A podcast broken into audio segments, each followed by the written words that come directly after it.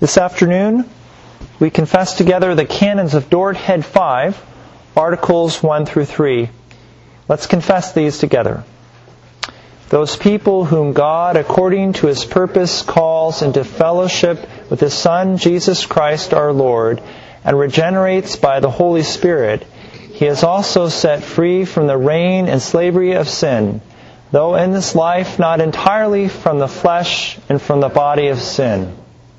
Hence daily sins of weakness arise, and blemishes cling even to the best works of God's people, giving them continual cause to humble themselves before God, to flee for refuge to Christ crucified, to put the flesh to death more and more by the spirit of supplication, and by holy exercises of godliness, and to strain toward the goal of perfection until they are freed from this body of death and reign with the Lamb of God in heaven.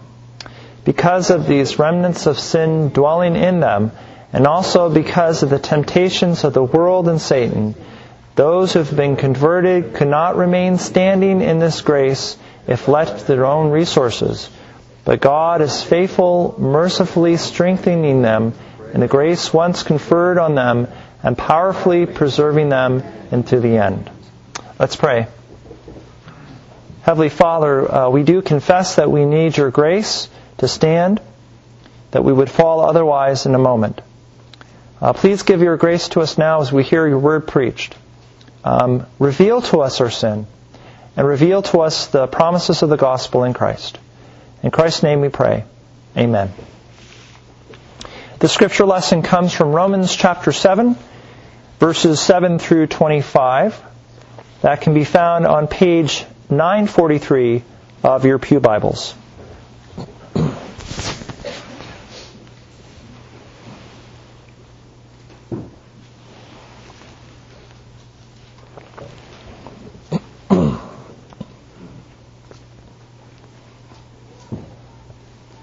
Once again, the scripture reading comes from Romans chapter 7, verses 7 through 25.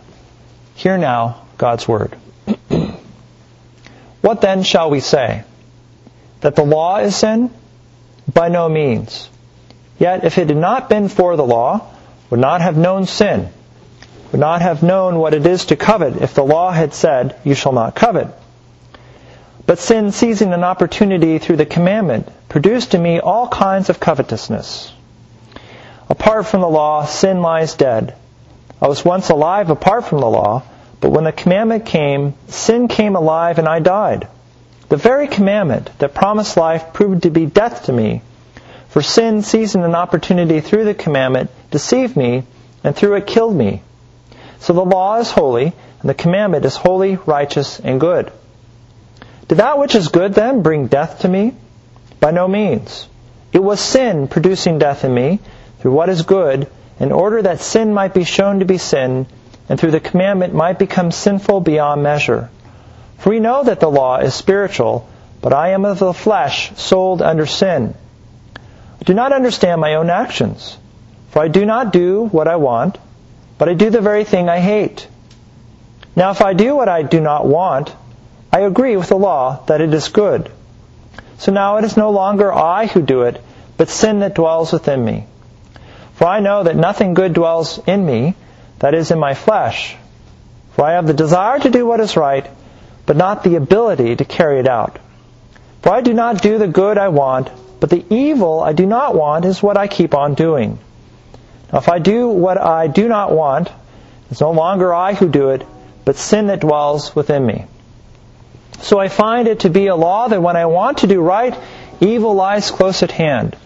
For I delight in the law of God in my inner being, but I see in my members another law, waging war against the law of my mind, and making me captive to the law of sin that dwells in my members. Wretched man that I am, who will deliver me from this body of death? Thanks be to God through Jesus Christ our Lord. So then I myself serve the law of God with my mind, but with my flesh I serve the law of sin. The Word of God so far. Congregation of Christ and friends, we begin the fifth and final head of doctrine in the canons of Dort. And the subject is on the perseverance of the saints.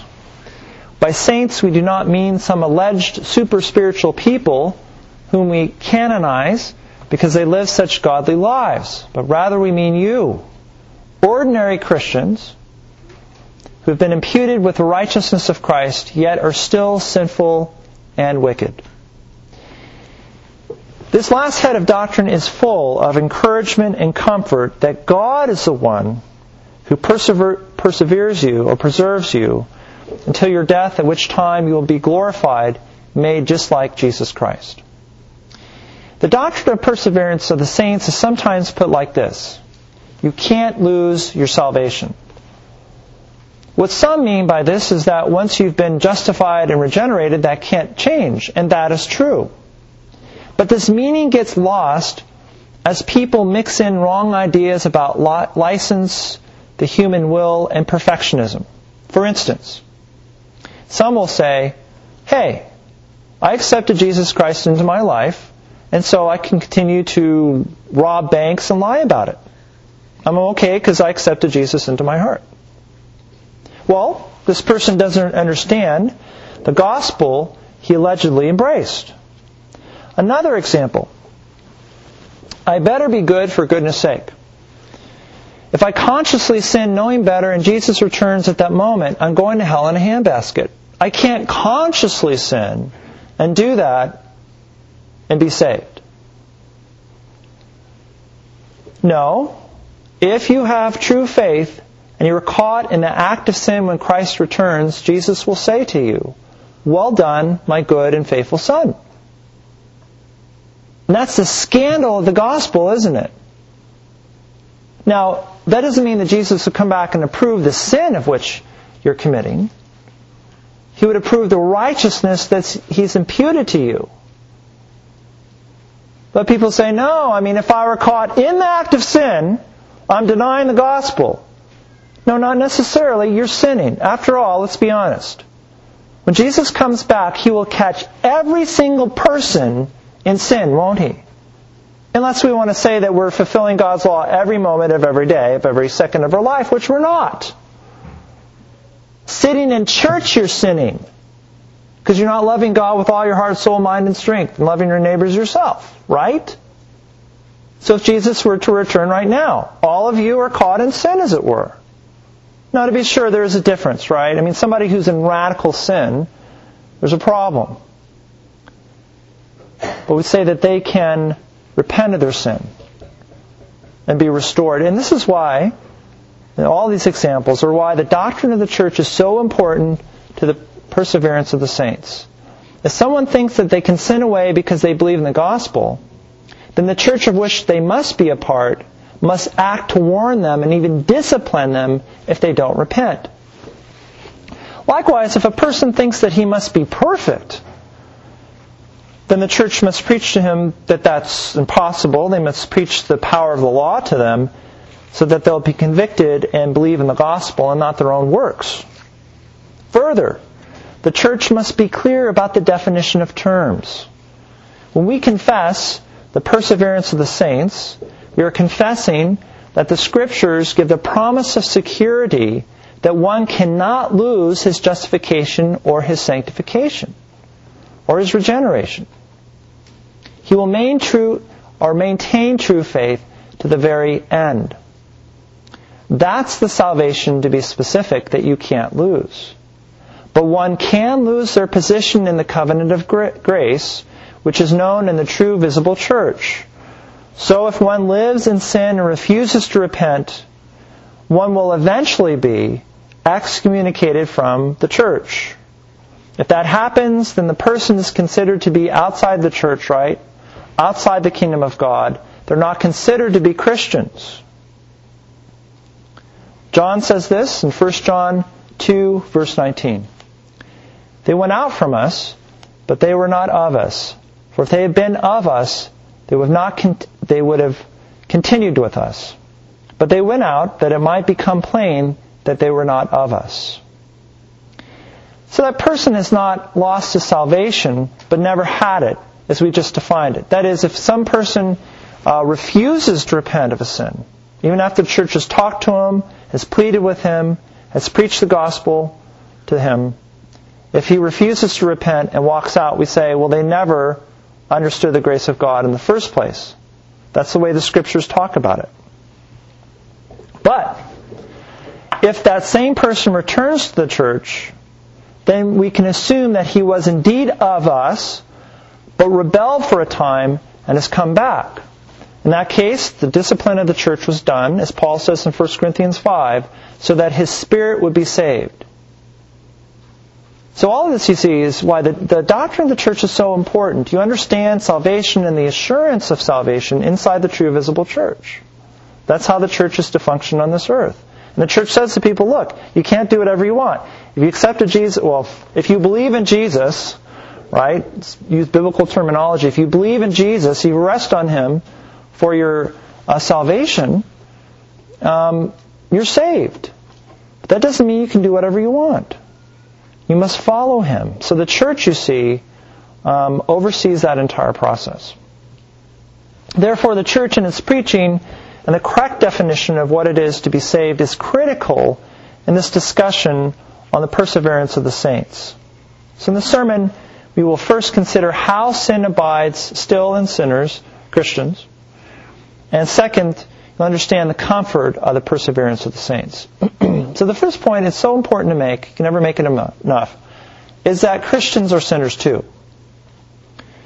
Now, to be sure, Christians, those as in uh, people that are truly regenerate, have been made alive by the Holy Spirit, have been freed from the dominion of sin and death. So we have to be clear about that first. Romans 3, verses 21 and following. But now the righteousness of God has been manifested apart from the law, although the law and the prophets bear witness to it. The righteousness of God through faith in Jesus Christ for all who believe.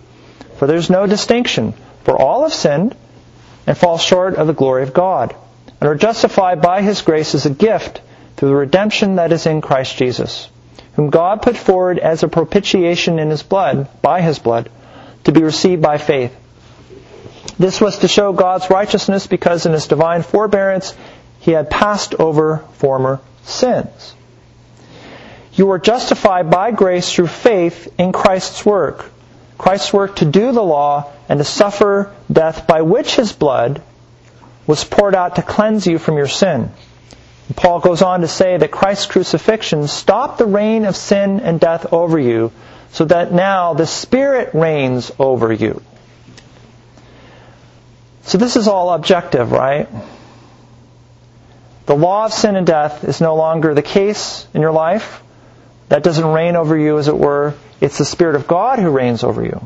Paul continues in Romans 6.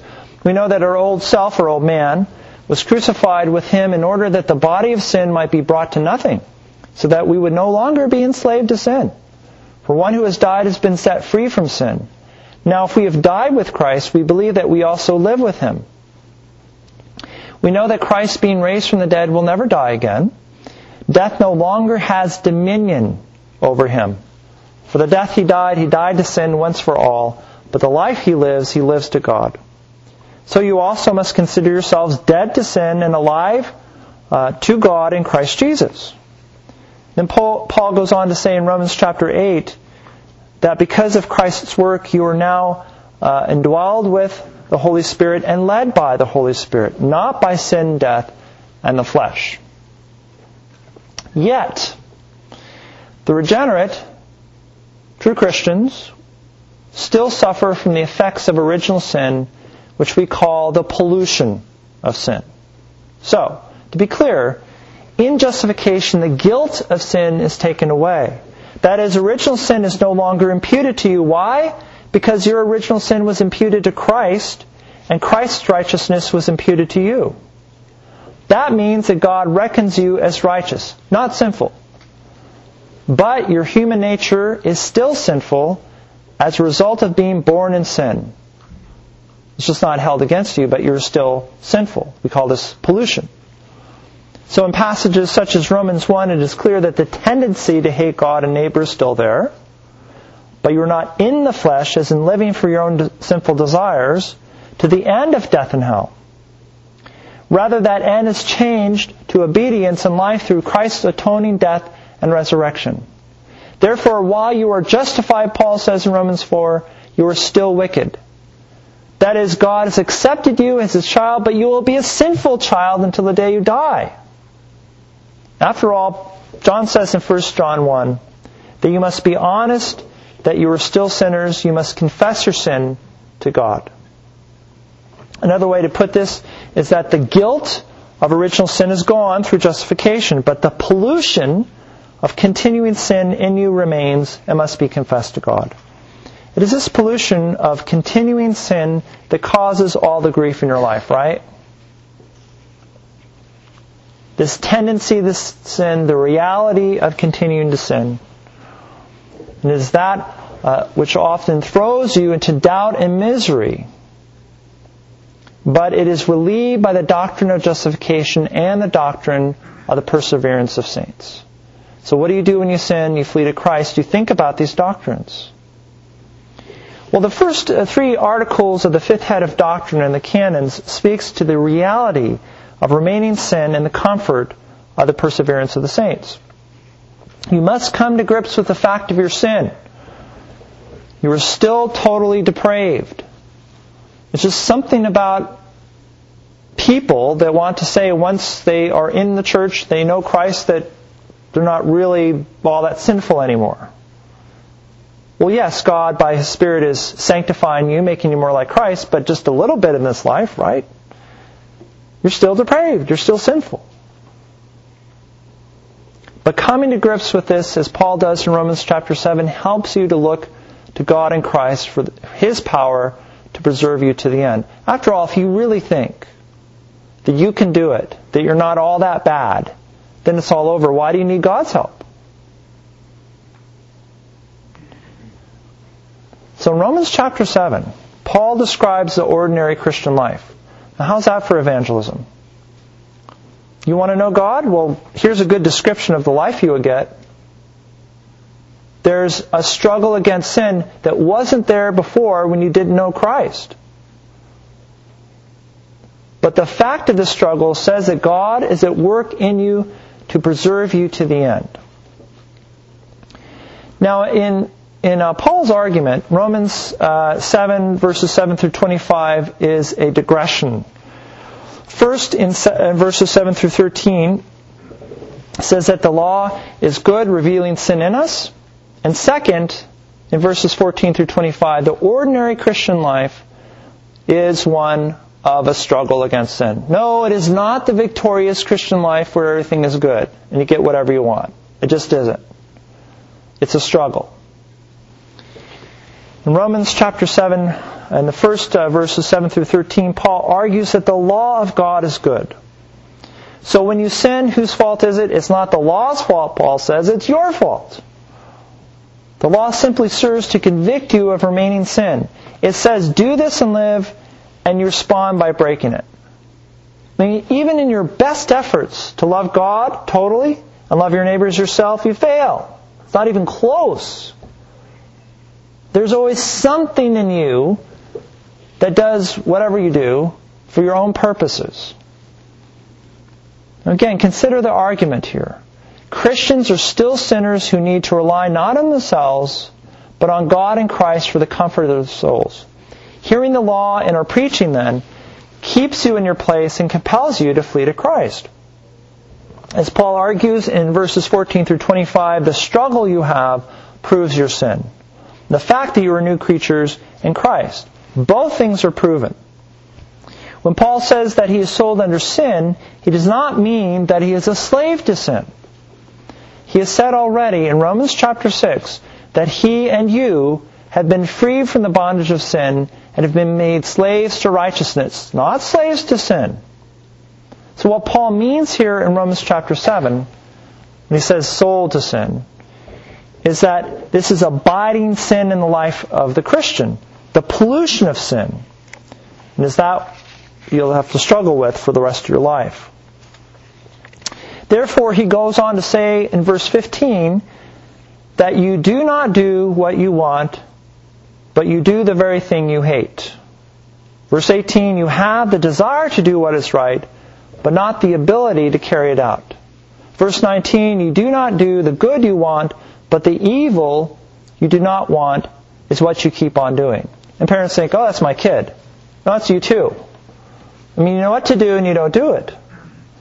When Paul speaks of himself as the one who desires to do good, he is referring uh, to his inner being, verse 22.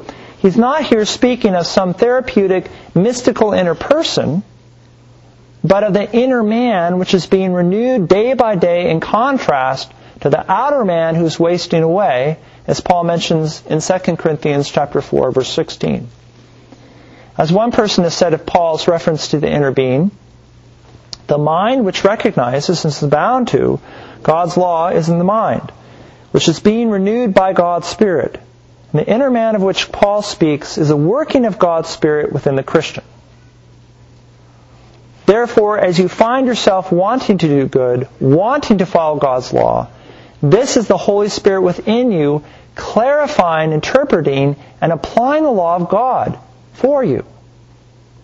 You, as new men in Christ, find delight in His law, as the psalmist says in Psalm 119. This is the law to which Paul refers in verse 23, the law of his mind, which agrees that God's law is good and perfect. Again, it's not the person or rather, it's not the law that's a, the problem, it's the person. Well, let's be honest. Only Christians struggle like this. Do non Christians have conviction or guilt? Sure. But we say it's not godly conviction, it's not godly guilt. They're much more concerned about themselves, and ultimately that's all they really care about. Not Christians when they struggle. There is godly conviction, godly guilt. So Paul says in verse 23 that there is a war in which you're engaged against sin. If the Spirit of God were not at work in you, then you wouldn't care about your sin. Isn't it true that sometimes when you struggle with sin, you think, I just want to give up?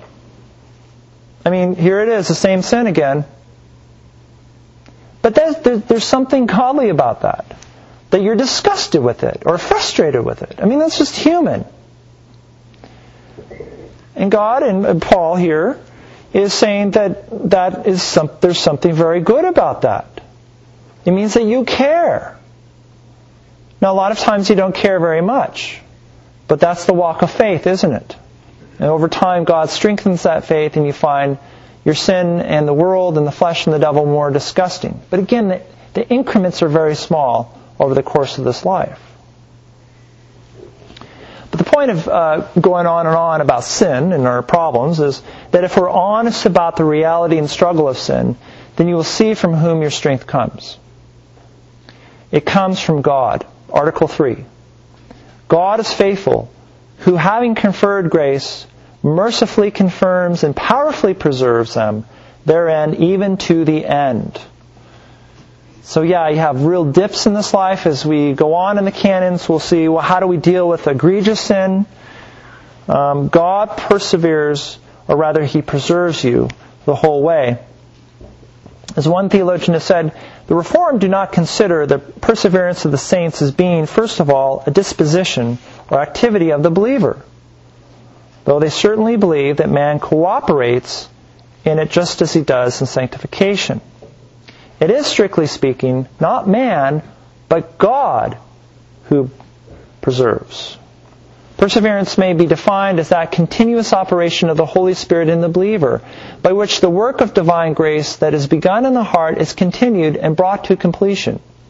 It is because God never forsakes His work that believers continue to stand to the very end. This is a stark contrast to popular notions about this. If you don't stand, if you don't try, if you don't give it your all, if you're not really good and show this sort of progress in the Christian life, then it's not going to work. No. It's God working in you. Yes, as this theologian says, you cooperate, you care, but God is the one who gives you that grace and power. It's like raising our kids. I mean, we, we show them new things, riding a bike or whatever, they think, wow, look what I'm doing all by myself. No, not really. Your parents behind you kind of holding you through the process. Sure, they have to care and they cooperate, but the parent has the power. We're just like we're just like little kids. We need God to sustain us. But the difference is He can never let go, right? Then we're toast. So to finish, listen to some of the verses that we'll cover over the following weeks that give you this comfort of God preserving you. John 10. Jesus says, I give them eternal life, and they will never perish, and no one will snatch them out of my hand. My Father, who has given them to me, is greater than all, and no one is able to snatch them out of the Father's hand. I and the Father are one. 1 Corinthians 1. Who will sustain you to the very end, God that is, guiltless, in the day of our Lord Jesus Christ. God is faithful, by whom you were called into the fellowship of His Son, Jesus Christ our Lord. Philippians 1 6. Being confident of this very thing, that he who began a good work in you will perfect it until the day of Jesus Christ. God begins the work in you and God finishes it. Second uh, Thessalonians 3 3. But the Lord is faithful who will establish you and guard you from the evil one. You don't fight the evil one on your own. God fights for you. Finally, 1 Peter chapter 5 verses 6 and following. Humble yourselves, therefore, under the mighty hand of God, so that at the proper time he may exalt you. Cast in all your anxieties on him, because he cares for you. Be sober minded, be watchful. Your adversary, the devil, prowls around like a roaring lion, seeking someone to devour. Resist him, firm in your faith, knowing that the same kinds of suffering are being experienced by your brotherhood throughout the world.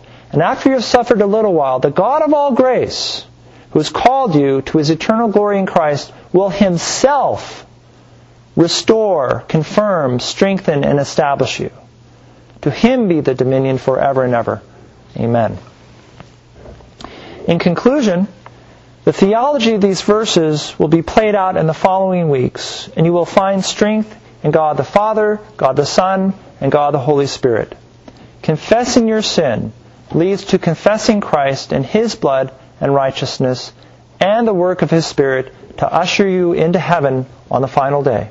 In the name of the Father and the Son and the Holy Spirit. Amen.